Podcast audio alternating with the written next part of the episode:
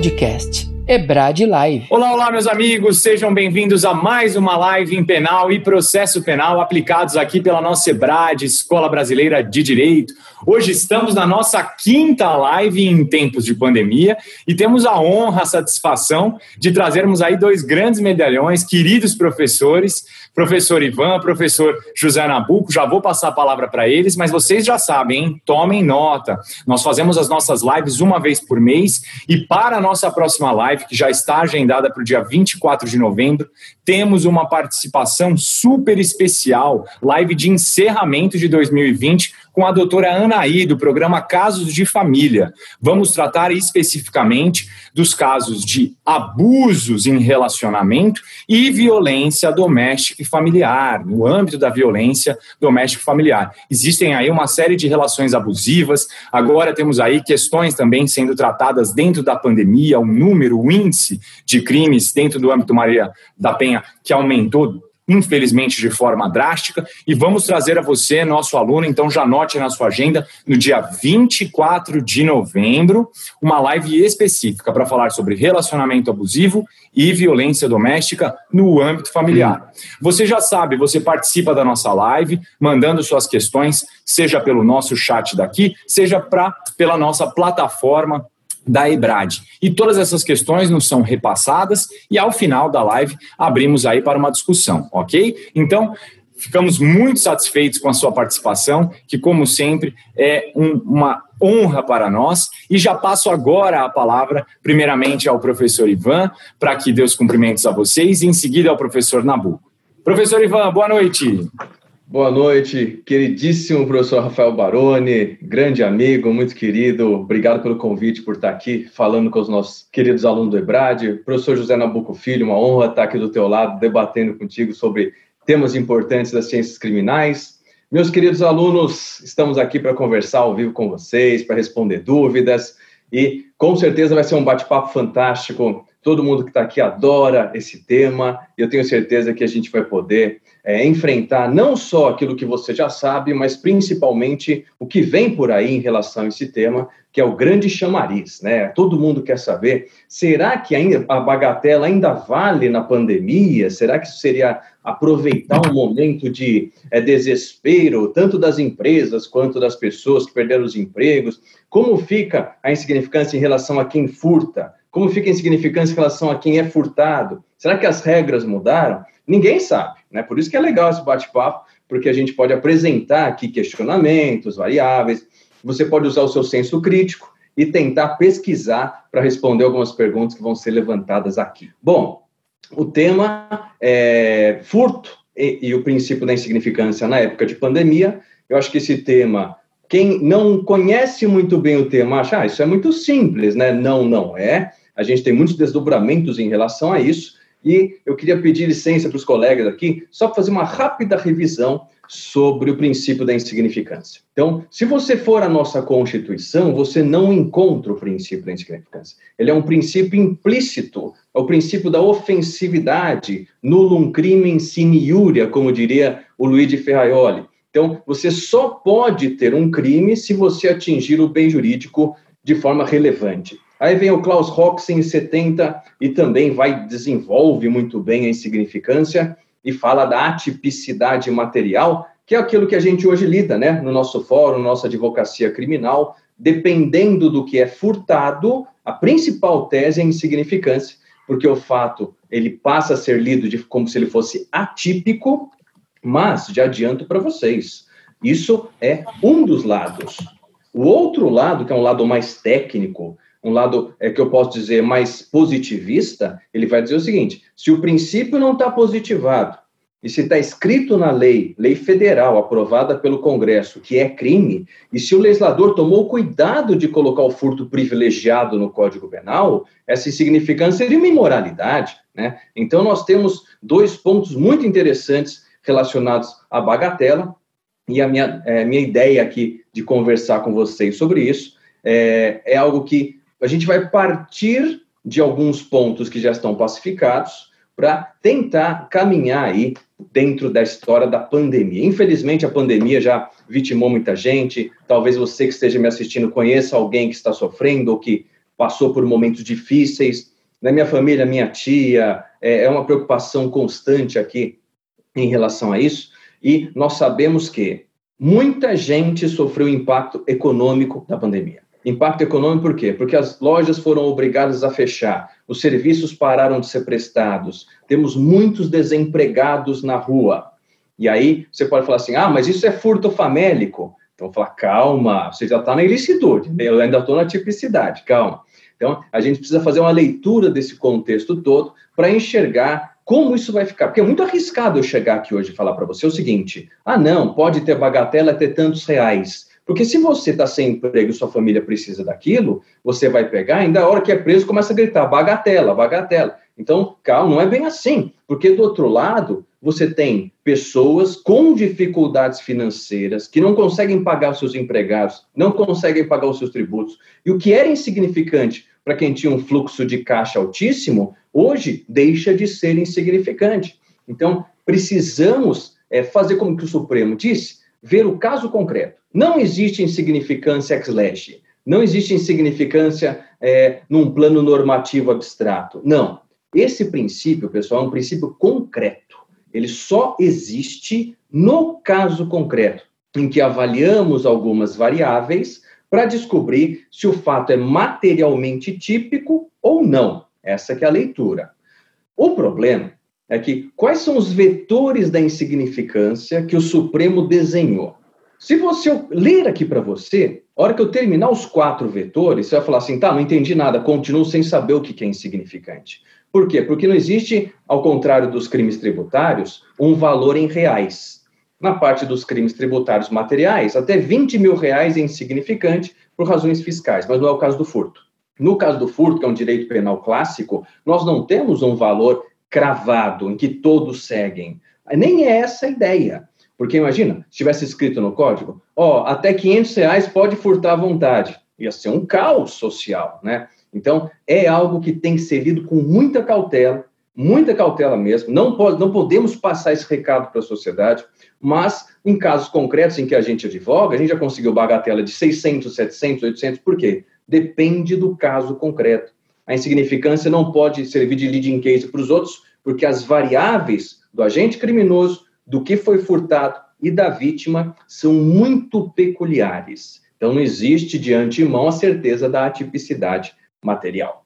Muito bem, relembrando para os colegas os vetores da insignificância.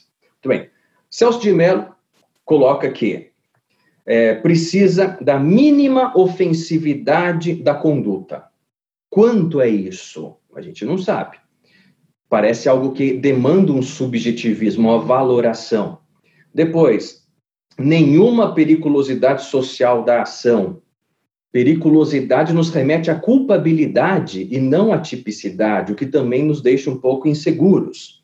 Depois, reduzidíssimo grau de reprovabilidade de comportamento. Teve de usar até um superlativo aqui, reduzidíssimo, fala é pouquinho mesmo, né? De um jeito bonito como o Celso de Mello faz. E, por fim, a inexpressividade de lesão jurídica provocada, que é o que nós conhecemos mais como a bagatela. Atingiu o bem jurídico, tem tipicidade formal, mas não de forma significativa. Muito bem, com esses quatro vetores, é muito difícil enquadrá-los quando você tem um crime, quando você tem uma vítima. Muito difícil por quê? Porque você tem um contexto em que alguém sofreu, alguém procurou a polícia, alguém foi preso em flagrante, a máquina do judiciário foi movimentada por força daquele fato praticado por aquele sujeito. E é uma discussão que nos parece muito rebuscada para tratarmos no dia a dia da nossa advocacia criminal, que infelizmente lida com uma grande massa de agentes delitivos desprovidos de recursos financeiros. Então, por exemplo, premissas básicas que deixam a, a sociedade um pouco mais tranquila. Quando o crime tem violência ou grave ameaça, não cabe insignificância. Tráfico de drogas, 50% dos presos está lá por tráfico não cabe insignificância. É, crimes contra a administração pública, crimes com bens jurídicos difusos. Existem premissas que às vezes são excepcionadas, mas que nos colocam aí num patamar dos crimes menos graves, é que justificariam a bagatela. E no nosso caso, os crimes patrimoniais, a gente selecionou aí o furto do artigo 155. Reza lá 155. Subtrair para si ou para outrem coisa alheia móvel. São as elementares típicas, cada palavrinha ali do furto, né? Reclusão de 1 a 4 anos. Então a gente sabe que pela pena de 1 a 4 anos, que se o cara é primário de bons antecedentes, já não cabe preventivo. Se ele for condenado à pena máxima, ele vai ter uma substituição por restritivo. Se não substituir, regime aberto. Então, não é algo que vai ter um resultado punitivista de carcerização. Então, às vezes, a coisa pode ser resolvida no plano patrimonial, um ressarcimento da vítima e etc. Mas a gente sabe que não é assim. Eu comecei minha conversa com vocês falando que nós temos dois caminhos aí. Temos o caminho retributivista, que nega a insignificância, e um caminho mais garantista, ou preocupado com a parte econômica da sociedade, que segue realmente o princípio da insignificância. Conheço colegas do Ministério Público que requerem um arquivamento pela insignificância. E depois ficam discutindo com a corregedoria do MP, né? Falando assim, não, mas esse caso aqui, pô, vai chegar lá na frente, vai absolver, e eu estou perdendo tempo aqui com pauta de audiência porcaria, se eu podia estar cuidando de coisas muito mais sérias, participando de uma força-tarefa, de uma investigação, de um acordo de não persecução penal, de uma homologação de colaboração premiada. Então, quando é uma coisa realmente inexpressiva, como diz o vetor do STF, talvez não valha a pena a gente perder tempo com isso. E a vítima tem os caminhos cíveis para buscar o seu ressarcimento. Mas esse é um lado mais garantista. O lado retributivista diz: se ele praticou um furto e é de pequeno valor a coisa furtada, ele responde pelo furto privilegiado, mas responde. Por quê? Porque ele vai perder a sua primariedade, ele vai perder os bons antecedentes, e aí, futuramente, ele já vai sofrendo um acréscimo na reprimenda penal, mesmo se optar pelo mesmo furto, tá? Então, você tem aí uma, uma gradação de consequência penal, de finalidade da pena, que acompanha a vida pregressa criminosa do sujeito. Muito bem. Agora que eu fiz esse rápido, é, essa rápida abordagem, falar agora sobre a questão da pandemia e do furto. Eu estava conversando aqui hoje é, com a minha esposa, a, a, Gabriela, e ela é advogada criminal também, ela atua comigo, ela escreve comigo, e ela falou assim, quando ela começou a levantar algumas questões aqui, eu falei, nossa, vou mudar tudo que eu vou falar. Eu gostei do que você falou, porque você apresentou aqui problemas de pandemia, que são muito é, importantes sob o ponto de vista da insignificância. Primeiro deles, o aumento, que nós iremos acompanhar daqui a pouco, hein? O aumento do número de crimes patrimoniais. Pessoas sem trabalho, sem oportunidade, sem ter como buscar receita, ou elas se reinventam, ou elas não vão ter opção e vão apelar para isso. Isso é a história da humanidade, tá? Então vou começar a pegar as coisas. Agora, ele foi lá e pegou uma laranja. Furto famélico, estado de necessidade, exclui ilicitude. Ou você pode até falar insignificância e nem para ilicitude eu vou. Também é uma possibilidade. Ah, foi lá e pegou carne. Agora, o cara foi lá e pegou uísque, carvão e picanha, né? Aí falou, opa, e aí a insignificância já está começando a parecer o princípio da seletividade do tributário, né? A, a coisa já está ficando mais chique, né? Ou ele foi lá na hora de furtar um uísque, ele pegou um blue label, ele falou, não, tem um bom gosto, sou ladrão, mas um bom gosto, né? Então, você tem aí é, que analisar a questão, o que, que é insignificante para o cara que está furtando? Segundo ponto, que é também uma pergunta, o que foi furtado? O que foi furtado? Ah, eu furtei um carro. O carro é insignificante? Ah, era uma concessionária com 3 mil carros e eu peguei o pior carro mais barato. Dá para alegar isso? Que juiz que vai bancar isso? Né? Que promotor vai deixar de arquivar porque é um carro? Então, será que sempre você olha sob a perspectiva só do objeto furtado? Ou peguei um celular. Quando você fala assim, você falou, o celular é 5 pau, 7 pau. Fala, não, é meu ultra-ataque, eu tenho ele até hoje, né? Então ele está lá, ele custa 10 reais. É bagatela? Ah, mas a vítima não tem nem isso, então já não é. Então, são três perspectivas: o agente, a questão do que foi furtado e quem foi furtado. As empresas hoje, com a pandemia, estão estranguladas. Muitas, se não abrissem as portas, não tinham nem como continuar, não tinha nem como pagar rescisão trabalhista. A gente vê isso todo dia, tá? Então, basta você fazer uma caminhada no seu bairro, você vai perceber o aumento de, de placas de vende e aluga, porque o pessoal foi embora, tá? Não tem como pagar, aí começa despejo e tal. O judiciário vai ser inflado de tantas ações que a gente terá daqui para frente e a área criminal, infelizmente, também. Eu acho que é, esses são os pontos aí, Rafa e professor Nabuco, que eu queria levantar. É, não vou nem me delongar muito aqui, para depois a gente conseguir bater papo também sobre esse tema, que eu acho que é bem legal. Não, sem dúvida, e digo mais, inclusive na nossa atividade no tribunal, nós nos deparamos frequentemente com essa situação, né? A gente fica muitas vezes refletindo até que ponto não está dentro da discricionariedade do magistrado optar entre o reconhecimento da insignificância e aplicar uh, a forma privilegiada, não é mesmo? É, nós temos, obviamente, alguns julgados dos superiores dizendo que não pode ultrapassar 10% do salário mínimo, mas o próprio STJ tem julgados em que se reconhece insignificância para valores até 25% do salário mínimo. A título de curiosidade, de maio a outubro de 2020 foram registradas 5.289 ocorrências de furtos de alimentos ocorridos no Paraná, excluindo o furto de cargas. Esse número representa um crescimento de 38% se comparado de maio a outubro do ano anterior. Os produtos alimentícios mais furtados foram carne bovina, 55%, leite e derivados, 25%, alimentos infantis, 12%, sorvetes e doces, 5%, outros 3%. Desses delitos, 71,7% foram cometidos por mulheres, mães e desempregadas. Os números obtidos por meio da Lei de Acesso à Informação ajudam a revelar o retrato da fome durante a pandemia no Paraná. Quer dizer, não há uma régua definida, pré-delimitada, mas não quero invadir a discussão ainda. Vamos passar agora a palavra ao nosso queridíssimo professor José Nabuco, pedir para que ele abra o microfone dele e vamos tocar o barco aí. Bom, boa noite a todos. Eu queria inicialmente agradecer ao professor Rafael Baroni, a quem um cumprimento pelo convite. Fiquei muito feliz em participar dessa live, dessa discussão, desse bate-papo, né?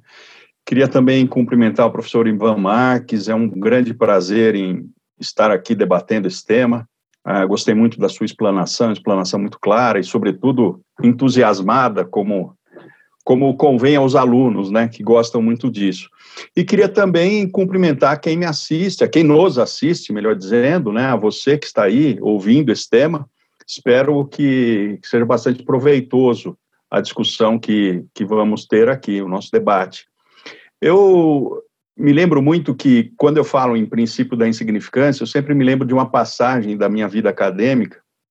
É, eu lecionando no interior, na cidade de Jaú, que aliás é minha cidade natal, mas na época eu lecionava lá, e falando sobre insignificância, eu dei o exemplo de um de alguém que furtasse uma melancia, mas uma melancia numa fazenda, num sítio, de é, a vítima tendo lá um, uma plantação de melancia. E teve um aluno que não se conformava com isso e muito respeitosamente ponderou. Depois eu descobri que ele tinha sítio, tinha terra ou fazenda, não sei bem. Então ele se sentiu e falava: pode ser pequeno o valor, mas é meu. Não admito que alguém entre na minha fazenda ou no meu sítio para subtrair essa melancia. O fato é, é interessante porque eu acho que o direito penal, a gente sempre dizer isso para o aluno, né? O direito penal não tem a função de moralizar a sociedade, de moralizar ninguém. O Pablo Zimolina dizia alguma coisa nesse sentido: o direito penal não tem a função de transformar as pessoas num padrão de virtude. É, então, nós não estamos aqui para discutir esse aspecto moral. É, o aluno, muitas vezes, a pessoa que tem o primeiro contato com esse assunto, muitas vezes pensa sobre o aspecto moral.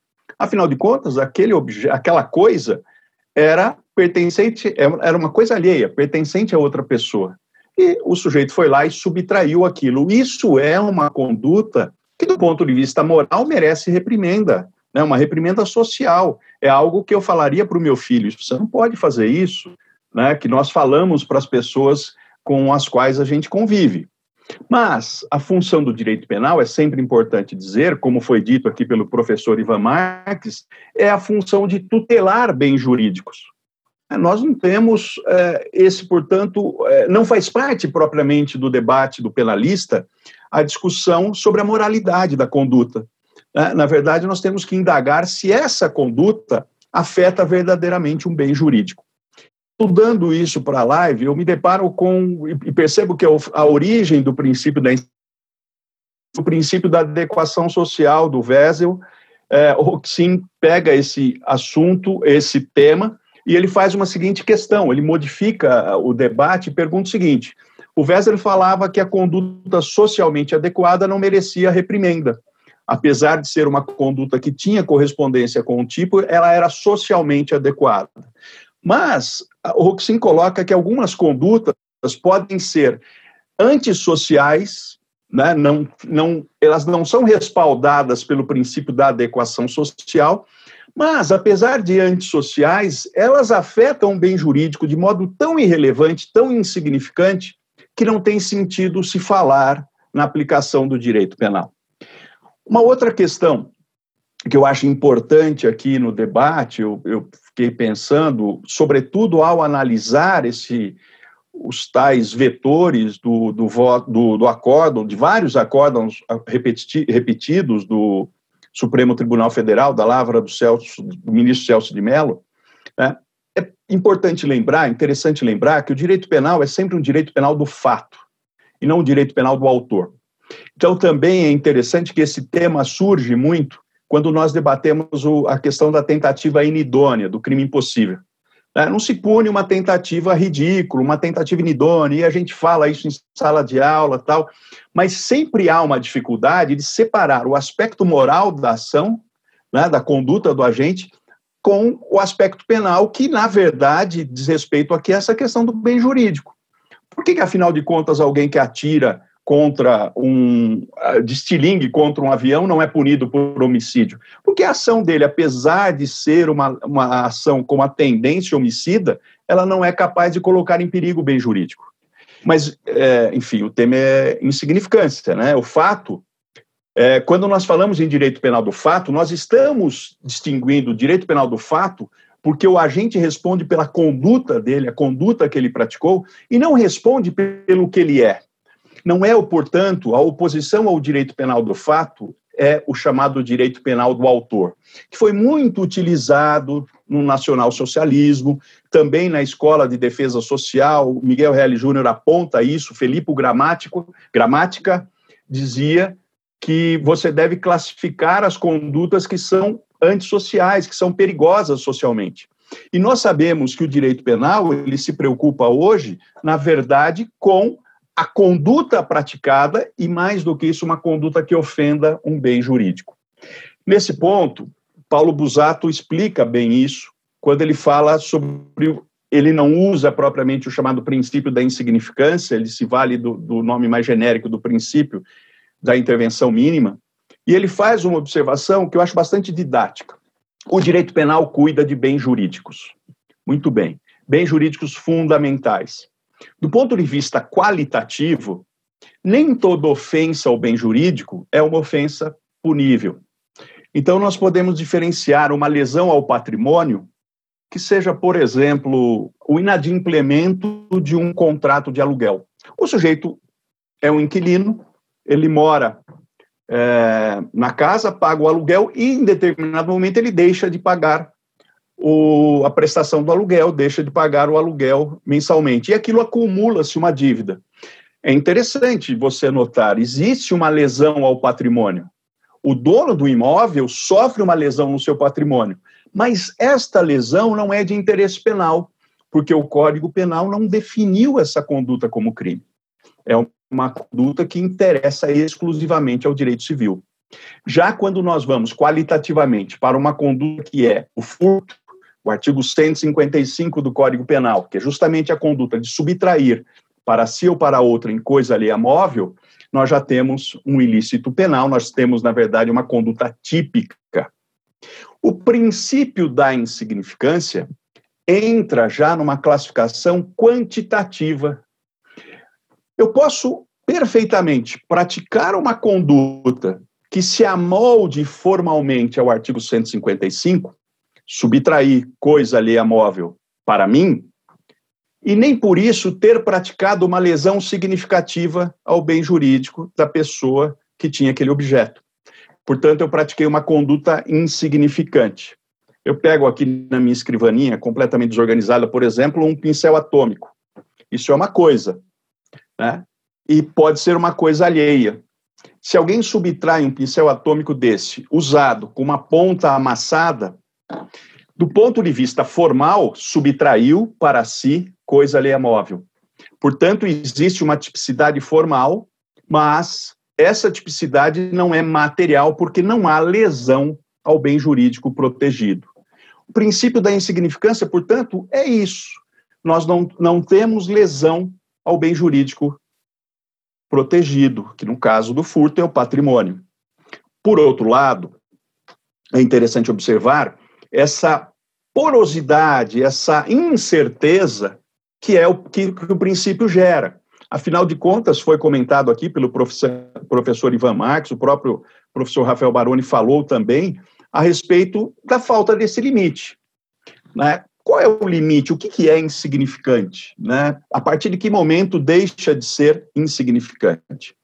Me parece que o critério é, deve ser o critério da vítima, da importância que aquela coisa tem para o desenvolvimento social da vítima.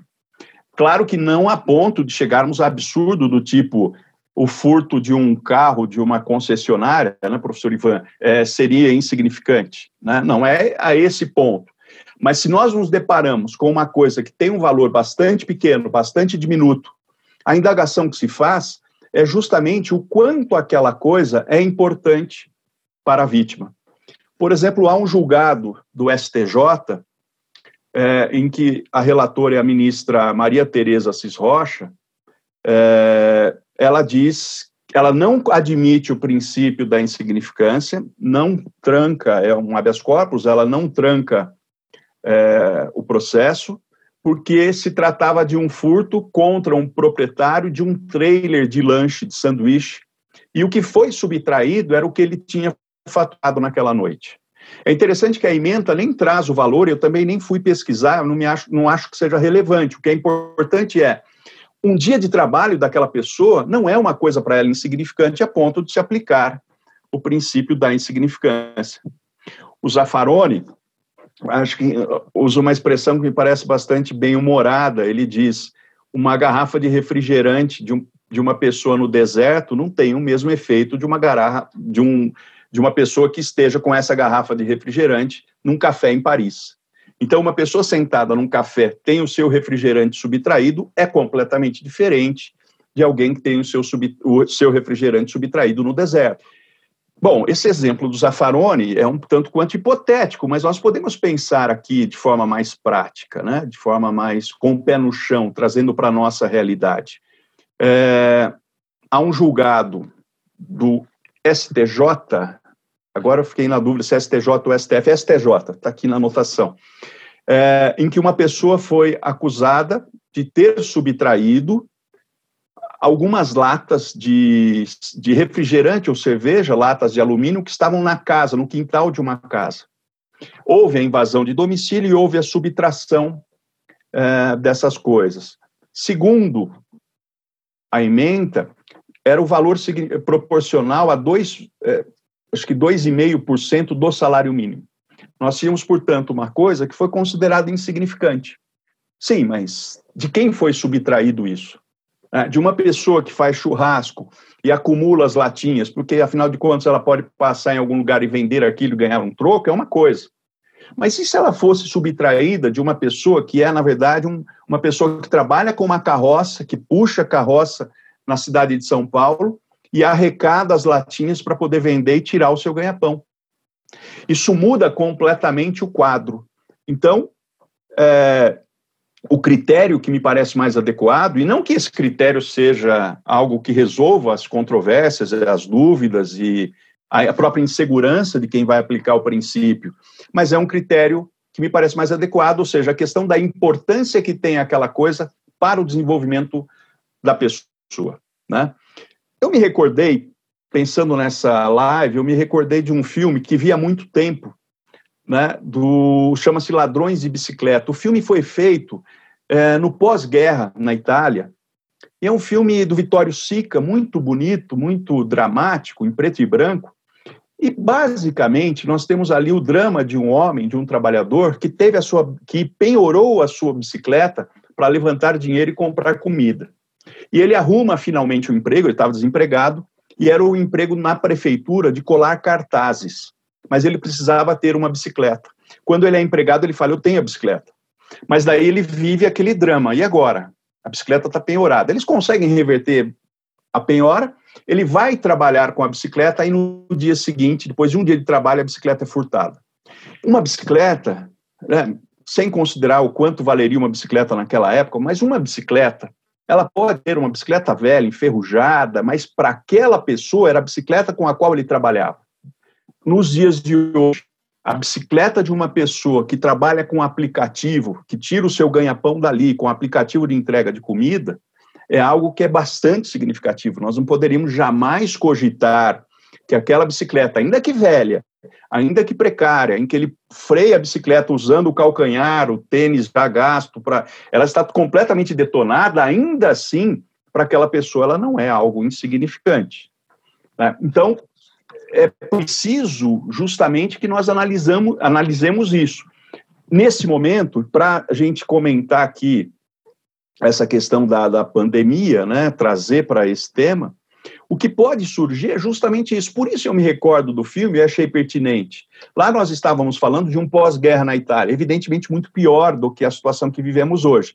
Mas não podemos duvidar, a situação que vivemos e a situação, o que vai acontecer, o rescaldo dessa pandemia será uma grande crise econômica. Está bastante evidente. Isso gera um drama de um lado, uma pessoa que venha praticar um crime patrimonial em razão, muitas vezes, da dificuldade econômica que essa pessoa vive, e de outro, uma pessoa que também vive a sua, o seu, digamos que, drama econômico. É, portanto, um drama humano, demasiado, demasiadamente humano. Ou seja, nós temos, de um lado, alguém que pode ser punido por uma conduta que aparentemente é insignificante. De outro, há alguém que também sofre com a crise econômica e que pode perfeitamente sentir a perda daquele bem. Ou seja, aquilo que no, em situações normais não seria algo relevante, no momento da pandemia se torna algo relevante. Se nós fizermos aqui, olharmos aqui para o panorama da jurisprudência, né, o que eu gostaria de comentar e de é, mostrar o meu desconforto é em relação há vários julgados, por isso eu falei antes da questão do direito penal do autor e direito penal do fato. São vários os julgados de tribunais superiores em que se não, não se reconhece o princípio da insignificância em razão da, é, da reincidência, em razão de ter aquela pessoa maus antecedentes. Me parece algo que não tem relação com o princípio da insignificância propriamente dito. Essa, pelo menos, é a minha visão, não sei se estou correto. É, quando, por exemplo, nos tais quatro vetores se fala em nenhuma periculosidade social da ação, nós temos o risco de considerarmos como conduta típica algo que é, seja subtração de, de um bem absolutamente inócuo, irrelevante. Imaginemos, por exemplo, a hipótese de alguém que subtraia um cigarro, né, um cigarro mas o fez numa mesa, quando enquanto uma pessoa estava numa mesa de café com sua família, com outras pessoas, o sujeito vai lá, pega aquele cigarro e sai correndo. Há um susto, há uma certa periculosidade? Talvez. Nem por isso aquele cigarro deixa de ser insignificante. Há o risco dessa pessoa, segundo tribunais superiores, se ela for, por exemplo, tiver maus antecedentes, é possível que não se reconheça o princípio da insignificância. E daí me parece algo draconiano, exagerado. O direito penal acaba sendo usado para algo que não é propriamente uma ofensa a um bem jurídico. Afinal de contas, um cigarro, qual é o valor de um cigarro? É um valor tão insignificante, tão reles, tão pequeno, que não se justificaria a intervenção do direito penal. Mas sendo ele multireincidente, ele seria condenado a uma pena de um ano, não teria direito a regime aberto, não teria direito à substituição da pena privativa por pena restritiva, por ser reincidente. Não teria, seria cabível a suspensão condicional do processo, antes, né? Não, não caberia suspensão condicional do processo. Também não se poderia falar em acordo de não persecução penal. E nós poderíamos ter uma pessoa que subtraiu um cigarro condenada a uma pena de um ano, ainda que em regime semiaberto. Ou seja, para mim, é mais correta a posição jurisprudencial, por exemplo, do ministro Nilson Naves, que afirma que a habitualidade, ou seja, mesmo a reincidência, não tem nenhuma relação com a aplicação do, é, do princípio da insignificância, que, na verdade, nós estamos aqui julgando o fato cometido e não a pessoa em si. É interessante que também há precedentes, eu me lembro de um julgado de 2008 do Joaquim Barbosa, o ministro Joaquim Barbosa, que, e curiosamente, eu fiquei um pouco, eu fiquei surpreso, porque ele é uma pessoa extremamente rigorosa na sua visão do direito penal. Mas ele diz que para aplicação do princípio da insignificância, deve ser considerado exclusivamente questões de natureza objetiva, ou seja, a lesão ou não ao bem jurídico protegido, e jamais levar em consideração os antecedentes. Então, essa sim também é a minha visão, uma explanação bastante singela sobre minha visão a respeito do princípio da insignificância uh, e do drama que realmente viveremos com a discussão a respeito de furtos de pequeno valor que certamente vão aumentar, como disse o professor, professor Ivan Marques, vão aumentar em razão da crise social que já estamos vivendo e que, lamentavelmente, tende a se agravar. Obrigado e aguardo as perguntas e o debate que virá. Muito bem, meus amigos. Olha só, em que show de teoria do crime estamos tendo hoje. Vejam só.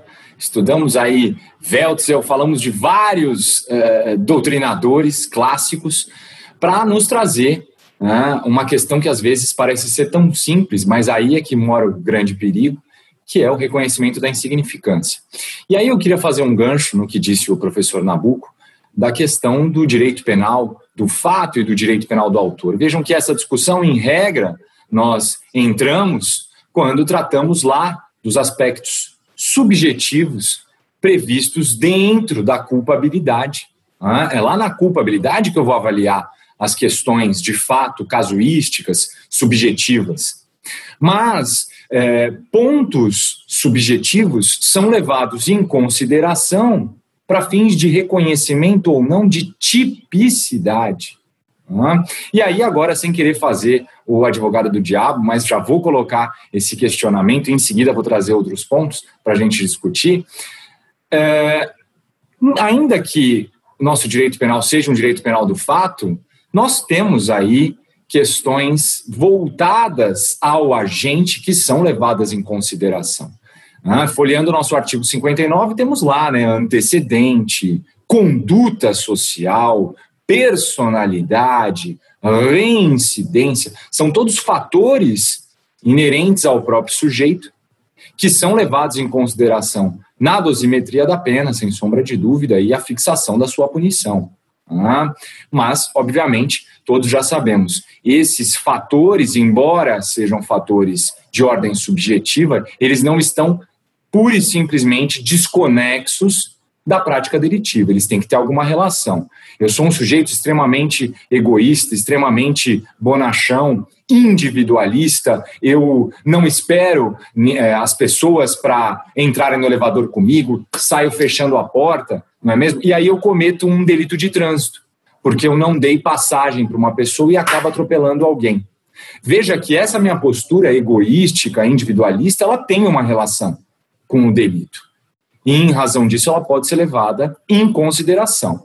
Não sendo uma questão ligada à prática delitiva, aí apoio totalmente o que disse o professor Nabuco. Realmente não deve ter nenhuma, é, nenhum efeito dentro da dosimetria, da dosimetria da pena ou do reconhecimento da prática delitiva. Não fosse isso, meus caros, lembro aqui a vocês, sobre esses aspectos, a importância das testemunhas de antecedentes. Muitas vezes nos vemos né, as perguntas: ah, mas por que ter uma testemunha de antecedente? O que importa é a testemunha do fato.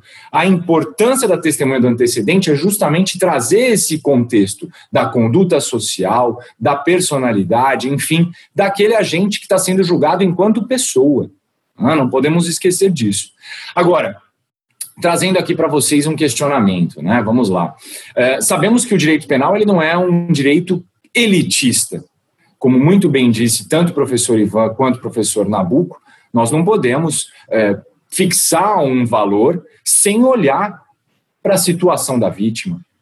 Agrego ainda, nesses julgados que o professor Nabuco trouxe, um julgado também de tribunais inferiores tratando do furto de uh, um par de sandálias havaianas, salvo engano, e que, embora né, uh, comumente seja algo de valor irrisório, para a vítima não era. Ela dizia: Eu não tenho mesmo, eu não tenho roupa, eu não tenho vestuário, esse é o único calçado que eu tenho e ficava na porta da minha residência. Era com ele que eu ia trabalhar.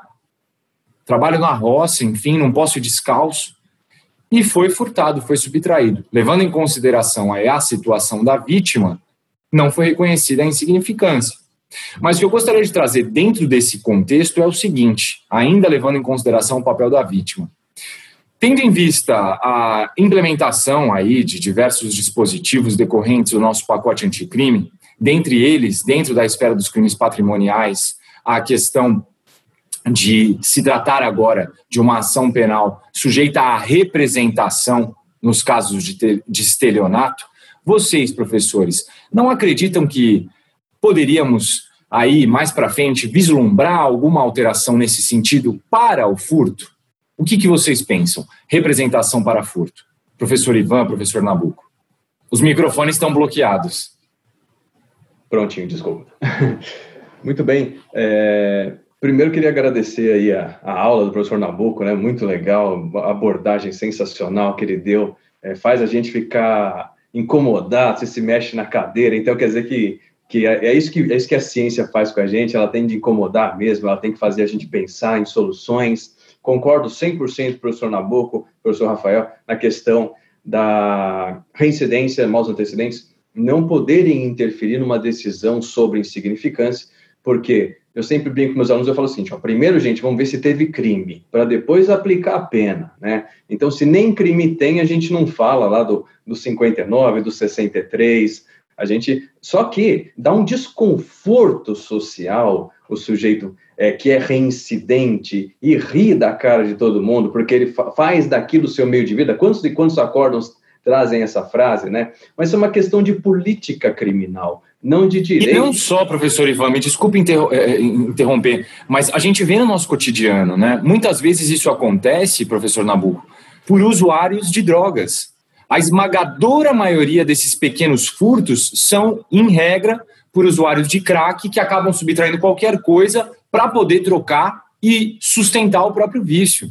Então a gente vê essa prática mais recorrente dentre eles, que vão realmente furtar qualquer coisa de metal que eles possam trocar por uma pedra, enfim. Então é importante a gente trazer também esse, essa realidade para os alunos, enfim, né, que, que verifiquem o que se passa na prática. Né? Desculpa, essa foi a intromissão, professor.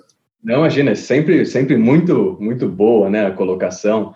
Então, eu, eu, eu entendo dessa forma. Agora, sobre o estelionato e representação, é, assim, todos nós temos o nosso posicionamento, né? Então, por exemplo, nesse caso do estelionato passar a ser condicionado à representação, é, desde o início eu já digo o seguinte: bom, como a ausência de representação gera a extinção da punibilidade, é, eu entendo que é uma questão que trabalha com a punibilidade, então tem um conteúdo penal, e nós sabemos que quando é mais é, benéfica a norma penal, ela deve retroagir, não importa quando porque é uma condição de procedibilidade. Você não pode falar, ah, mas eu quero que seja de prosseguibilidade, como fez a, a quinta turma aí, para tentar mostrar um lado, a sexta turma pensou de outro jeito, o STJ, ninguém está conseguindo aí. É, tudo porque o legislador não escreveu, como fez a, a da Lei 9.099, a vítima tem 30 dias para se apresentar e falar se ela quer prosseguir ou não. Né? Então surgem essas discussões. Sobre essa questão, Rafa, sobre essa questão do furto ser condicionado à representação, é, nós já tivemos aí diversos debates, audiência pública, se a devolução do bem no ato da prisão extinguiria a punibilidade, como é lá na Espanha, ou, ou se poderia ser condicionado à representação do ofendido, se o ofendido for bem indenizado, ele não representaria. É, isso impediria um gasto enorme com processos criminais, com coisas que são patrimoniais. Enfim, é, é, é algo interessante, é algo para se pensar, É, mas eu acredito que esse tipo de situação ele teria uma, uma aceitação social maior se, por exemplo, o Instituto da Representação fosse de senso comum, né? E nós sabemos que na prática, quando você chega para o cliente e fala, não, mas isso é condicionado à representação, ele fica te olhando como se tivesse falado outro idioma, né? Mesma coisa, você chega lá na, na audiência, o juiz fala, julgo extinta a punibilidade pela prescrição retroativa. Aí o cliente vira para você e fala, eu vou para cadeia ou vou para casa, né? Então é uma coisa muito distante, né? O juridiquês nosso assim, é tão comum para a gente, mas o pessoal vê algo assim e fala, agora é condicionado à representação. Ele não sabe nem se ele pode na delegacia fazer alguma coisa. Então, eu acho que se houvesse assim uma discussão aberta, é, instrução social mesmo, eu acho que seria, um, seria interessante. Seria interessante, resolveria aí é, uma questão muito grande. Mas tem um outro lado que eu preciso trazer também, que é o seguinte: sujeito furta o tempo todo e quando ele é preso, ele vai lá e ele devolve e ele indeniza. Né? Então, também tem essa questão do, do furtador que faz o pé de meia para quando for pego, né? E aí vira um, um caos de furtadores pela cidade, os pickpockets, né, que a gente conhece em alguns países. Então, é, é um tema bem o arrependimento, o, o, arrependimento posterior, né? Eles estão contando com isso antes é. do recebimento da denúncia.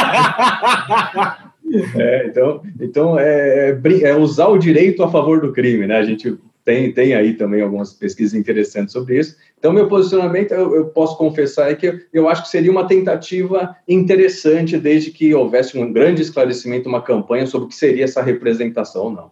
Não, eu só fiz esse questionamento, inclusive depois quero ouvir agora o professor Nabuco também, porque eh, a gente acompanha, né? são vários os casos em que chega a mídia para a gente e a parte ela fala expressamente para o juiz, ela fala, olha, para mim esse furto não foi de nada, né? Eu tive que fazer mesmo BO porque eu queria que bloqueasse a minha linha do celular. Porque eu precisava manter a minha linha do celular. E olha, excelência, perdi um tempão lá na delegacia para fazer esse BO. A gente vê isso. A gente vê. As pessoas elas fazem o BO, o registro do furto, não porque elas estão se incomodando com o bem. Né? Lógico que não na maioria das vezes, mas em boa parte dos casos eu quero mencionar mas fazem porque elas querem manter a linha telefônica, porque elas precisam disso para rastrear talvez o e-mail, alguma coisa assim, querem bloquear o aparelho para que o furtador não utilize os aplicativos é, que estão ali. Hoje em dia o nosso celular eh, carrega a nossa vida, né? Então, muitas vezes o BO é mais importante por isso e não pelo bem em si. Né? E, e, justamente eu trago nesse contexto. Veja que o estelionato, que pode nos trazer prejuízos de ordem muito maior financeiramente, está sujeito à representação. Por que não, né? O furto. Ah, porque o furto é algo muito ordinário, acontece reiteradamente. Uh, como dizia o professor Dirceu de Mello, que eu tive oportunidade de ter aula, ele falava: olha, o estelionatário é uma figura romântica, porque hoje em dia a pessoa já invade o lugar com uma metralhadora na mão. Ele era ótimo, né? Então, talvez o legislador tenha visto por esse olhar do professor Dirceu de Mello, de figura romântica. Mas, enfim, passa a palavra aí ao professor Nabuco. Microfone, professor. Sim, eu penso o mesmo do punguista, né? O punguista, aquele, a gente lê casos antigos, se discutia sobre o furto praticado com destreza. E, poxa, se fosse esse o mal das grandes cidades, o furto praticado com destreza, seria tão fácil, né? Mas eu gostaria de agradecer as palavras do tanto do professor Rafael como do professor Ivan. E sobre esse ponto, eu acho que eu concordo com os dois. Assim, eu acho que você, os senhores falaram de forma brilhante tudo que tinha a dizer a respeito da questão do, da representação. Eu não vejo muito sentido que se exija a representação no estelionato e não se exija no furto. Até porque nós sabemos que, do ponto de vista prático, ela acaba existindo. Não propriamente a representação, mas no sentido que as pessoas muitas vezes não comunicam a prática do crime, né? não informam a ocorrência do crime. E se eu posso dispor livremente do meu patrimônio, não vejo sentido em que uma pessoa seja obrigada a dar depoimento como vítima em um processo que para ela vai ser cansativo, exaustivo, se ela não gostaria de punir aquela pessoa. Né? Então, é, se é um crime que me parece seja deveria conter a exigência da representação, é, é o crime de furto. Mas é em relação também, eu gostaria de comentar, né, é interessante que nós falamos tanto de, de furto, princípio da insignificância, Eu fiquei surpreso porque o professor Klaus Oxin, justamente, ele não reconhece a insignificância para os crimes de furto. Isso é algo que me surpreendeu. Eu soube, sempre bom a gente preparar, estudar, porque sempre aprende coisa nova. É, ele entendia que no caso do furto, é, a propriedade e, o, e o, a propriedade e a posse sempre é afetada, ainda que a coisa tenha pequeno valor. Né? E na nossa discussão jurisprudencial, no nosso dia a dia, a grande discussão sobre o crime de, ou sobre a, o princípio da insignificância é justamente no furto e, em menor escala, talvez, no, no crime de contrabando, né? É, em que se discute a questão do valor, enfim. Mas também eu gostaria de comentar essa questão da, da, da condição pessoal para se reconhecer ou não o princípio da insignificância. E eu me deparo com o seguinte, eu me permito aqui uma provocação. Se fosse tivesse muito sentido isso, né? Ou não vou nem questionar dessa forma. Vamos pensar o seguinte: se o, os tribunais superiores entendem que a reincidências, a reincidência, os maus antecedentes, pode levar ao não reconhecimento do princípio da insignificância, o que fará o Tribunal Superior? Eu não encontrei julgado em que isso tenha sido discutido, quando se deparar com furto praticado em concurso de pessoas, em que um é primário e o outro é multireincidente. A conduta será típica apenas a um deles? Né? Vai reconhecer a tipicidade para aquele que é reincidente? Isso acho que mostra, me parece, um pouco o desacerto dessa condicionante do princípio à condição pessoal do agente. No mais, ah, professor Nabuco, eu é. já te trago a resposta agora para isso. Ah, é? é? o seguinte: furto é. qualificado não se reconhece em significância. Tribuna, os tribunais superiores já vêm batendo nessa ah, tese sim. há alguns anos né, que furtos qualificados não se reconhecem insignificância. O que me é curioso, porque veja só a discrepância. Você não pode reconhecer insignificância para um furto qualificado, mas você pode reconhecer privilégio para furto qualificado. Quer dizer, é, é. São dois pesos e duas medidas, né, professor? Então a gente tem aí essa questão. Exato, e se a questão é justamente a ofensa maior ou menor ao bem jurídico, um furto praticado mediante fraude, por exemplo, é, mas que tenha sido alguém, mediante fraude, não, eu pensava até no abuso de confiança, eu, eu imaginei, mas alguém subtrai uma carteira de cigarro, um maço de cigarro. Não deixará de ser insignificante, apesar de ter havido um abuso de confiança. Né? É, também é preciso questionar um pouco isso. De outro lado, às vezes eu acho um pouco exagerada a amplitude que se dá ao princípio da insignificância. Às vezes nós encontramos julgados com valores mais altos até, fala, poxa, mas isso é insignificante, né? Enfim, e não se reconhece, às vezes, para situações mínimas, ínfimas, de alguém que subtrai um objeto num supermercado, uma coisa numa farmácia, porque a pessoa tinha maus antecedentes. Enfim, é uma problemática que me parece mal resolvida, com todo respeito, na jurisprudência. Perfeito. E olha, eu queria até uh, agregar a isso que o professor uh, Nabucco tem comentado. Eu tenho recebido uh, alegações de insignificância bastante ultimamente, professores, em Maria da Penha, violência doméstica, em pirataria, 184 do Código Penal, né, a questão dos CDs e DVDs piratas, às vezes o sujeito é encontrado com mil, duas mil mídias falsificadas e ele pede a, a insignificância. Ah, e tenho é, encontrado também pedidos de insignificância dentro do, do, da lei ambiental. Ah, foi só uma árvore, ou foram só 10 árvores. Né? Então, eu tenho encontrado também aí, viu? É, dentro da, da, da, questão Maria da Penha já é pacífico, né? Que não se reconhece, não importa. Ah, foi só um, um 21 de contravenções. Não se reconhece de fato. Agora, para as outras searas, a gente tem visto aí algumas decisões, mesmo que isoladas, reconhecendo. Por exemplo, a questão de uso de falso documento. É bastante difícil a gente tratar disso. Olha, o sujeito foi lá e apresentou uma declaração de, de residência falsa, simplesmente para poder registrar o carro no município tal e pagar menos imposto. E, e, a gente tem encontrado isso. O advogado vai lá, né, de forma combativa, pede, questiona. Né? Então, acho bastante é, interessante a gente abranger não só para o furto. De fato, a gente tem drogas, drogas também têm sido reconhecido a questão da insignificância com uh, bastante uh, amplitude, inclusive pelos tribunais superiores, né? Veja, aluno, aluna que está aqui nos acompanhando, a importância da nossa live de hoje, né? Embora a gente, em princípio, iniciamos falando de furto, né? saibam que a insignificância ela vem sendo aplicada por uma série de delitos, hein, meus caros? Isso muito, muito, muito importante. Né? Trazendo aí para vocês sempre, tanto doutrina, jurisprudência, olha aí, academia em peso aqui tratando. Professor Ivan, estou percebendo que quer falar alguma coisa. Pode falar, professor. Não, claro. É, nesse contexto que vocês estão apresentando, é, eu acho que o que faz com que a advocacia continue pleiteando a insignificância em temas aparentemente pacíficos é a, a incoerência dos próprios tribunais. Porque vem o STJ e diz: é proibido insignificância para crimes contra a administração pública, porque a moralidade administrativa não se mede. Daí todo mundo fala, verdade, faz todo sentido esse voto.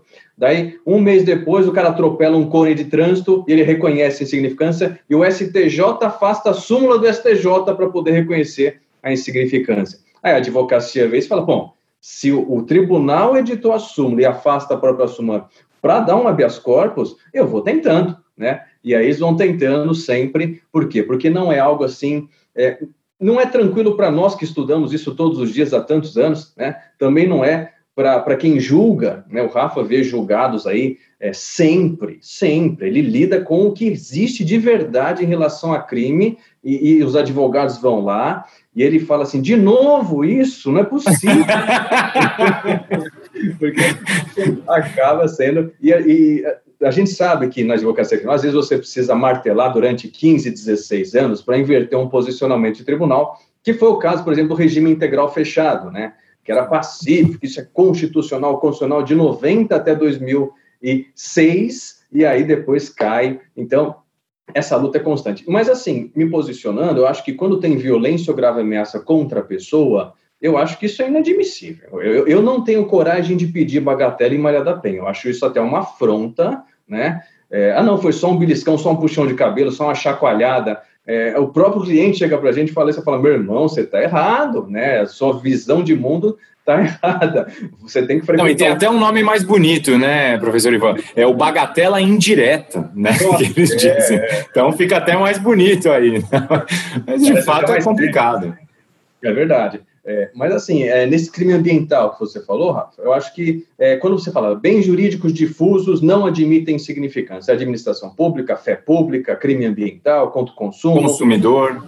Aí a gente vê que na prática é reconhecido. Então, é, esses, essas tentativas de buscar a tipicidade material como uma das hipóteses, ou de absorção sumária ou de absorção própria, vão continuar aparecendo. Professor Nabu? Sim, é, eu gostaria de. É, o senhor disse que são aplica é aplicável o princípio a vários outros delitos. Né? Então é interessante que a primeira aplicação do Supremo Tribunal Federal foi justamente para um crime de lesão corporal culposa, de 1988. Eu não me recordo agora o nome do relator, mas, enfim, é, de 88, a edição reconhecendo que se tratava de um, um atropelamento em que a pessoa ficou apenas com uma equimose, alguma coisa do tipo. Então, era tão insignificante, tão pequeno, que não se justificava toda a movimentação da máquina da máquina penal, né? Do ponto de vista do, dos crimes contra a administração pública, especialmente corrupção, Outro dia mesmo eu via um vídeo do professor Guilherme Nutt em que ele falava isso da inaplicabilidade, com a qual eu concordo, na medida em que o bem jurídico protegido não é propriamente o patrimônio, né? Então, se é uma corrupção de 10 reais de alguém que recebe 10 reais para facilitar uma entrada ou num estacionamento que é público, que não é aberto àquela pessoa, enfim, alguma coisa do tipo, há sempre uma lesão ao bem jurídico, que é o normal funcionamento da administração, a moralidade pública, como se preferir. Então, me parece é, incabível. É, discute a questão da, da, adequação social para aquele presente dado para uma pessoa que é servidora pública, mas que com qual a gente tem um contato cotidiano e no final de ano, uma coisa que é amparada pelos valores da sociedade, um presente de final de Natal, uma caixinha para o carteiro, esse tipo de coisa, né? Mas a insignificância eu também não vejo como aplicar. Agora, nos crimes ambientais, eu, eu vejo que muitas vezes existem pessoas que praticam coisas relativamente, é, bastante insignificantes né? Como, sei lá, tirar uma samambaia de uma área de preservação permanente. Tem muito sentido considerar isso como uma conduta típica? Agora, qual é o limite da insignificância ou não? É claro que a gente sempre temos essa, essa problemática, né? Agora, se nós olharmos para o direito penal, essa discussão sobre limite não é só, não é só no princípio da insignificância que existe, né? Se nós discutirmos aqui a questão da culpa consciente do dolo eventual, que é uma coisa que é insolúvel, né? A humanidade vai passar anos e anos discutindo isso, qual é o limite. A falta de limite claro, ou seja, dessa zona gris, dessa zona cinzenta, não significa que não exista a necessidade de a gente impor um limite e fazer uma separação. Então, a mesma coisa eu vejo na questão do princípio da insignificância. Então, não vejo problema na admissão do princípio da insignificância nos crimes ambientais. O que temos que discutir é se aquilo é de fato insignificante ou se retirar uma árvore já não me retirar uma árvore já não me parece, né, a derrubada de uma árvore algo insignificante. Mas e uma samambaia? E uma orquídea que foi retirada da, de uma área de preservação permanente, enfim. Eu me recordo que uma vez é, eu ouvi, não atuei no caso, mas ouvi o relato de um agricultor que estava enfurecido porque o seu o seu funcionário tinha roçado uma área, daí é aquele crime de regeneração natural de área de preservação permanente, me engano. Ele, indignado, ele falava, ele passou a roçadeira numas mamica de porca, ele dizia, todo com aquele sotaque do interior. Eu falei, mamica, eu tive um acesso de riso, porque achei engraçado, mas, na verdade, é uma, algo que, para a visão do agricultor, é, é algo que configura uma praga no pasto, mas na verdade é uma vegetação nativa, né? Ou seja, aquilo na verdade era realmente a regeneração natural daquela área de preservação permanente, né? Mas enfim, era isso que eu tinha comentar por Não, aí. e ainda adicionando no álbum de celeumas, né, do direito penal, temos aí a distinção entre o usuário e o traficante, né, que também é, olha, um ponto aí de, de altos entraves. Mas gostaria também de trazer a questão da insignificância que eu esqueci de comentar, e é uma tese aí frenética agora dos tribunais superiores, para fins de munição de armas de fogo. Estamos falando aí de delitos da incolumidade pública, é? Durante anos não se reconheceu insignificância. Ah, o sujeito que anda com X munições, mesmo desacompanhada de arma e vice-versa. E agora, de uma forma uh, paulatina, a gente vem visto decisões assim. Ah, então o sujeito é pego. Inicialmente foi com uma, salvo engano, a decisão do Toffoli, uma ou três. Eu lembro que era um número ímpar, uma ou três, bem pouco assim. Uh, munições desacompanhadas de arma de fogo ok? E ó, não importa o calibre, viu? Se de uso restrito, permitido, foram lá uma ou três munições, desacompanhada de arma de fogo.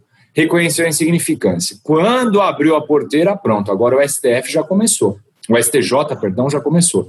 Já peguei casos aí com até 28, 29 munições, às vezes de uso restrito, e que vai se reconhecendo. E os tribunais inferiores também vão indo.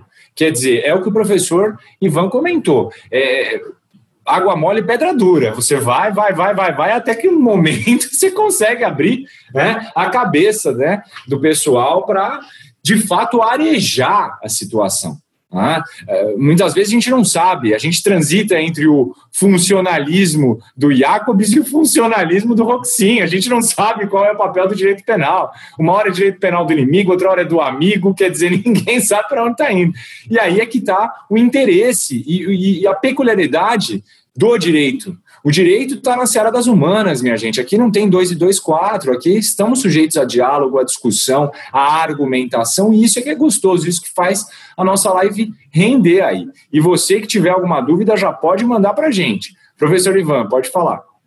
Bom, é fantástico esse exemplo da insignificância com a munição, porque isso escancara para mim uma interferência direta da política criminal no direito. Né? Nós ainda temos um, um finalismo com restinho de, de, direito penal clássico, mas eles se comportam com uma propriedade com a interferência da política criminal no direito, e nesse caso é muito claro isso. Por quê? Porque antes a gente tinha o tal do Estatuto do Desarmamento, para desarmar todo mundo. Hoje eles chamam de lei de armas, porque os decretos facilitam o armamento. Né? Então tem uma visão aí é, diferenciada e talvez essa nova proposta, essa nova perspectiva, é, acabe repercutindo, reverberando no tribunal, porque você tem mais argumentos de atos normativos para tentar justificar que essas condutas são cada vez menos graves, menos sérias.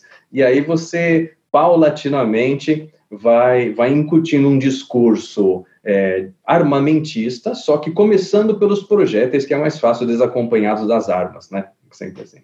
Não, sem dúvida, sem dúvida. Isso na era Bolsonaro agora, meus caros, é evidente. Né? De 2019 para cá, a quantidade de decretos que saíram com relação a armas é uma coisa assim absurda. Nós que trabalhamos na área, confesso a vocês, meus amigos, ficamos perdidos.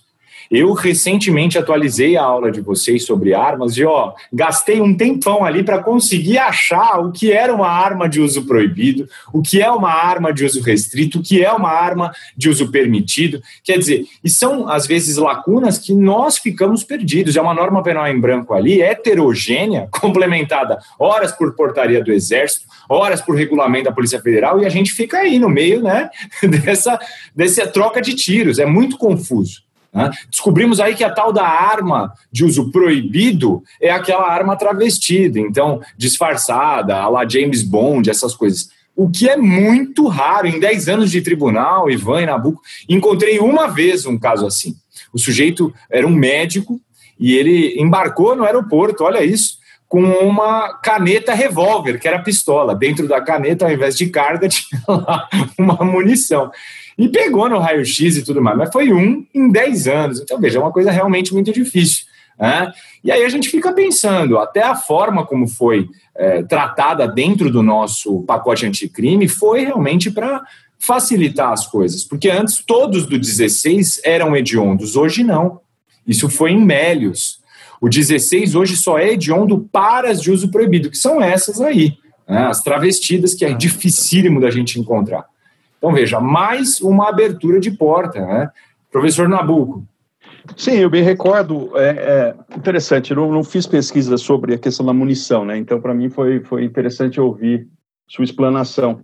Agora, eu me recordo durante uma aula de um aluno, há muitos anos, falando isso, era um investigador de polícia que ficou indignado porque um rapaz foi preso porque ele tinha uma, um, um projétil, um membro da, de um fuzil, etc e ele indignado, o delegado, que absurdo, professor tal. É justamente isso. É, tem relevância penal isso ou não tem, né? É, provavelmente ele tenha encontrado isso, guardado como amuleto, alguma coisa do tipo, sabe-se lá. Em relação às drogas, eu me recordo de um caso do Rio Grande do Sul, muito antigo, Feito chaveiro, é. né, professor Nabuco? Tem alguns é, que usam de chaveiro, como chaveiro, colocam aqui como um colar, colar né? acham bonito. Pois é. é aqueles que não foram para a guerra, mas que se sentem um pedaço né, da guerra. É. Combatentes do Vietnã. É. Vamos lá, vamos lá. Há pouco tempo eu vi também uma matéria que houve um lugar com crime gravíssimo, tiroteio, tiro de fuzil e tal. Daí o sujeito mostra para a TV, aqui o que eu achei, os projéteis, os projéteis não, as cápsulas, né, que eram ejetadas tal. Ele achou curioso, foi guardando para facilitar, ou seja, se precisar perícia, alguma coisa, já ficou prejudicada, né, o local do crime já não havia sido preservado, né. Você é, sabe, professor Nabuco, peguei é. um caso uma vez, bastante interessante, o sujeito, obviamente, arma de fogo, é, porte legal, ele colocou a arma na cintura, uma garrucha, e saiu pilotando o carro dele. Agora não me lembro onde é que foi, acho que foi uma curva na Anchieta. Quando ele foi fazer a curva com o veículo, ele perdeu a direção, bateu o veículo e a garrucha disparou na cintura. Imagina o que aconteceu, pegou os testículos. foi um caso, professor, eu juro. Me deu vontade de dar perdão judicial, se fosse possível, mas não existia essa figura. E ele, na audiência, ele falava veementemente: Olha, excelência, nunca mais eu ando com essas armas. Oh, agora eu estou aqui. Fiquei capado. Ele falou, então, uma situação que eu, emblemática que eu jamais me esqueci. É, essa até estraga a nossa noite de pensar no coitado, né? Aquele crime. Mas eu me recordo também de uma coisa, um caso super antigo é, do Rio Grande do Sul, em que tinha uma, não sei se me lembro bem se um casal, enfim, um policial disfarçado chegou, tinha um, acho que duas pessoas fumando um cigarro de maconha, e ele pediu, deve ter sido né, no gauchês, bate MD e um, um tapinha, alguma coisa do tipo, e a pessoa cedeu para ele o cigarro de maconha e foi preso em flagrante por tráfico de drogas, porque ceder ainda gratuitamente. Acho que na época da lei antiga, né, a lei de 76, lei 6368. Mas ainda que, sem entrar em outras questões relacionadas à questão das drogas nesse ponto, é puramente também uma questão irrelevante, né? sem falar em flagrante provocado, enfim, mas não deixa de ser uma conduta absolutamente irrelevante, né? Levar alguém ao cárcere por tráfico de drogas, porque cedeu uma, sei lá, uma metade de um cigarro de maconha a alguém que lhe pediu, é algo que não tem muito sentido, me parece, né? Mas enfim. E vejam que nesses casos, inclusive, o pacote anticrime foi até categórico, né? Ao dizer que agora é flagrante esperado, enfim, quando tem agente infiltrado participando, enfim, é, é crime letra morta, né? Não tem mais o que se discutir, tá lá. Tá? Como no, no da legítima defesa, que incluiu a figura do policial em casos de, de, de vítimas. Isso eu creio que tenha sido sobretudo em razão daquela situação da menina Eloá, né, um dos maiores sequestros, né, mais duradouros sequestros da história, que aliás foi assim tenebroso, tanto a atuação eh, dos repórteres que ficaram em cima o tempo, o tempo inteiro, avisando, olha, agora vão invadir a residência, agora vão não sei o quê, como a atuação da polícia, que tira uma, uma vítima do, do, do cativeiro, volta a vítima para o cativeiro, quer dizer, aquilo foi o, uma loucura. Né? E agora me trouxeram essa alteração da lei né? sobre essa questão da, da, do policial e tudo mais. A gente tem sentido uma, uma, até uma força adicional para os militares, para os milicianos, com o pacote anticrime, né, professores? Pelo menos é o que eu tenho visto na maioria dos, dos, dos casos. É, em relação à legítima defesa, é interessante porque houve alguma mudança social relevante que justificasse isso? É um instituto antigo, é, defasado? Não me parece que seja, né? Uma coisa. É, se há um, tanta coisa para se mudar no nosso código e pegam algo que foi mudado exatamente para se dar uma carta branca a determinado grupo para poder matar à vontade. Um salvo-conduto, não é? Um salvo-conduto. É. Eu até é. pensei se seria aquele caso do ônibus, do ônibus do Witzel, no Rio de Janeiro, eu, que, que é mais recente, inclusive, que houve lá o sequestro do ônibus, não sei se os professores se recordam. É, talvez tenha sido né, oriundo daí desse caso também. Né? Mas, de fato, a gente tem visto, é absolutamente desnecessário ter colocado, como se não fosse reconhecido nos casos onde, de fato, cabia a legítima defesa de terceiro, né, nós sabemos que é plenamente possível a legítima defesa de terceiro, já estava muito claro. Quer dizer, a intenção do legislador nesse caso foi mesmo um salvo-conduto, foi dar um, um alerta adicional nesse aspecto dos policiais. É, eles, tentaram, eles tentaram é, acabar com aquela discussão que desembocava no júri, na plenária do júri, que os jurados acabavam tendo que, que verificar se era legítima defesa de terceiro ou não, antecipam isso e colocam na lei, né, que a execução sumária em casos como esse é legítima defesa e não se discute mais, né? É, exatamente, exatamente. A gente tem percebido essa, essa esse tipo de alteração, né? Os, os, os, dispositivos, de uma forma geral, da parte geral do Código Penal, né? Eles trouxeram alterações nem tão aclamadas assim. Obviamente, a questão da multa, que já estava sendo muito discutida, que é um ponto bastante controvertido, né? Sabemos que a esmagadora massa carcerária eh, não tem como arcar com o pagamento da multa e tudo mais. E continua no preceito secundário: reclusão, detenção e multa. E aí fica aquele jogo do empurra-empurra. Joga para a Fazenda para executar, agora volta para a mão do Ministério Público dizendo executa. O STJ já reconhecia extinção de punibilidade das penas quando a privativa era cumprida e a multa não era adimplida. Agora já voltou atrás, dizendo: olha, a multa não perde o caráter de sanção penal, ainda que não possa ser convertida em pena privativa de liberdade. Mas não posso dar extinção de punibilidade. O que vai nos trazer ao início dessa conversa de novo, professores Ivan Nabuco. Por quê? Porque se o sujeito cumpre a pena toda, mas não paga a multa, não foi extinta a punibilidade, para todos os fins ele continua reincidente, o que impede o reconhecimento, então, da nossa insignificância. E, pior, né, Rafa? É capaz ele furtar para pagar a multa, né? Nabuco? Não, é isso. É, acabamos aí punindo novamente a pessoa que não tem condição, ou seja, a pessoa pobre que não tem condição de pagar uma multa acaba sendo duplamente penalizada, né? Foi pela privação de liberdade e depois pelo não reconhecimento da extinção de punibilidade, com consequência no, no, digamos que na perpetuação do prazo depuratório, né, no chamado lustro depuratório, porque esse prazo não chega nunca, né? Exatamente. Meus amigos, estamos aí já nos minutos finais da nossa live. Quero novamente mencionar a vocês, temos a nossa próxima live no dia 24 de novembro. Vamos ter a participação da doutora Anaí, psicóloga do programa Casos de Família do SBT.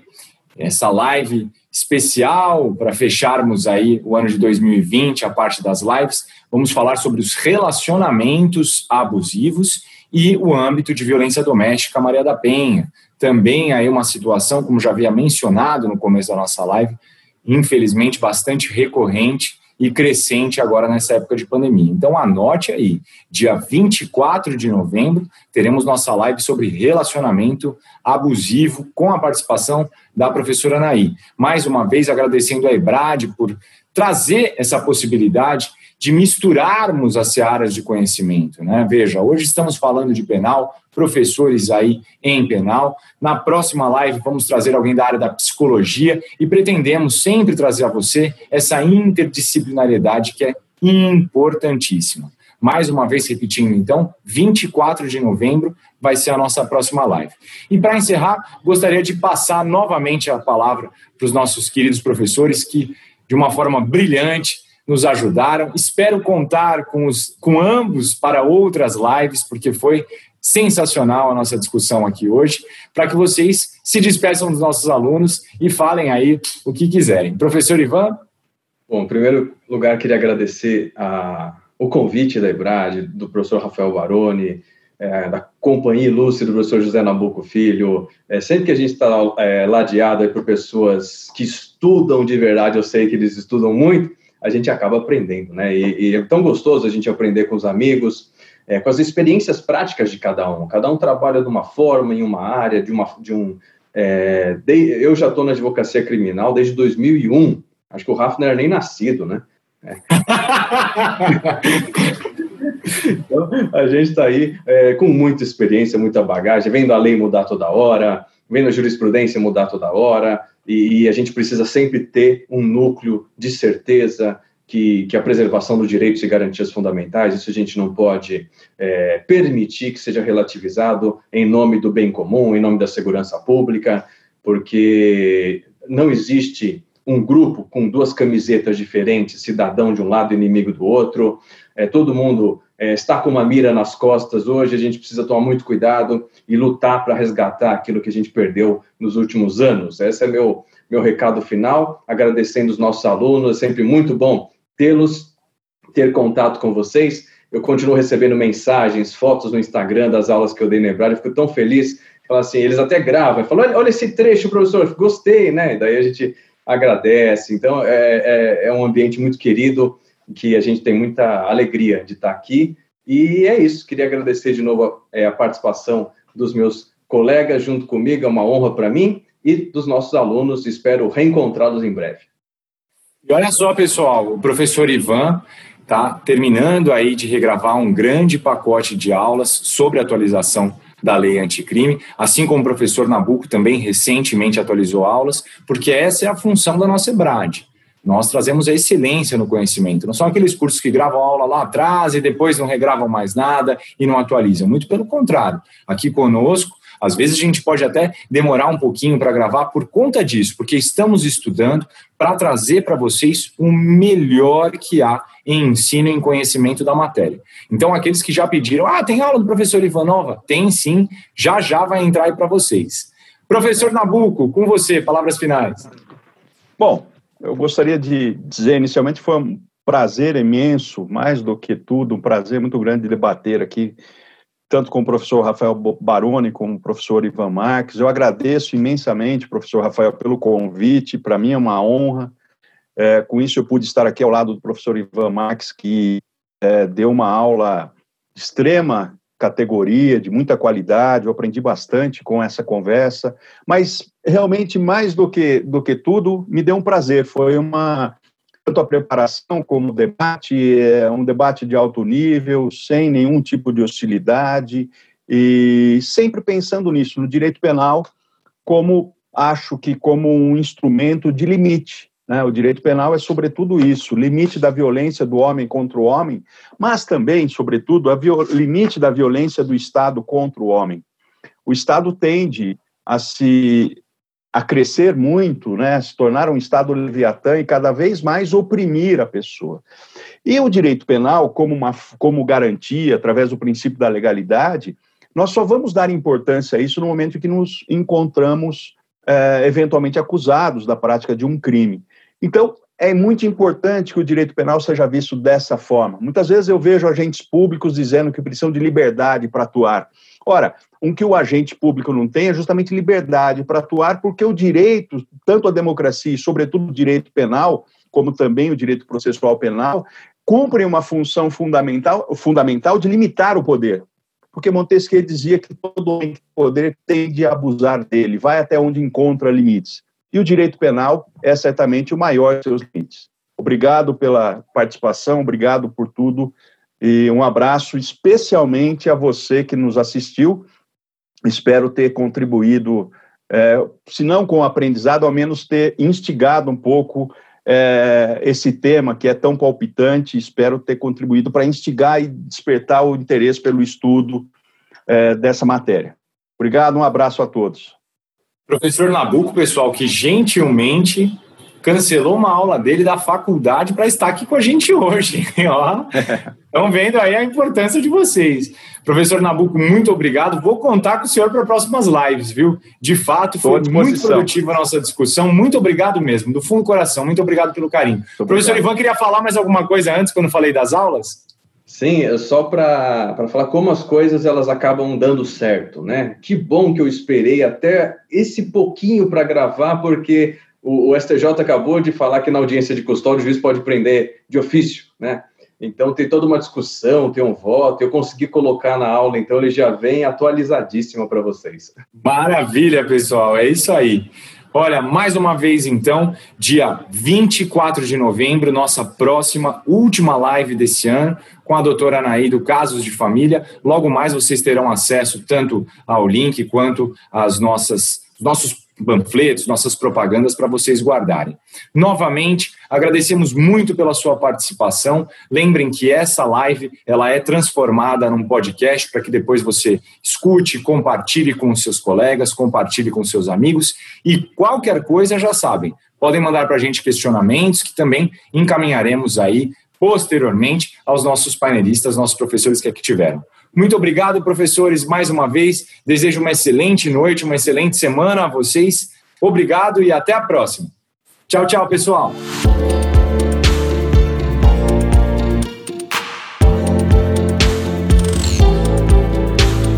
Podcast Ebrad Live.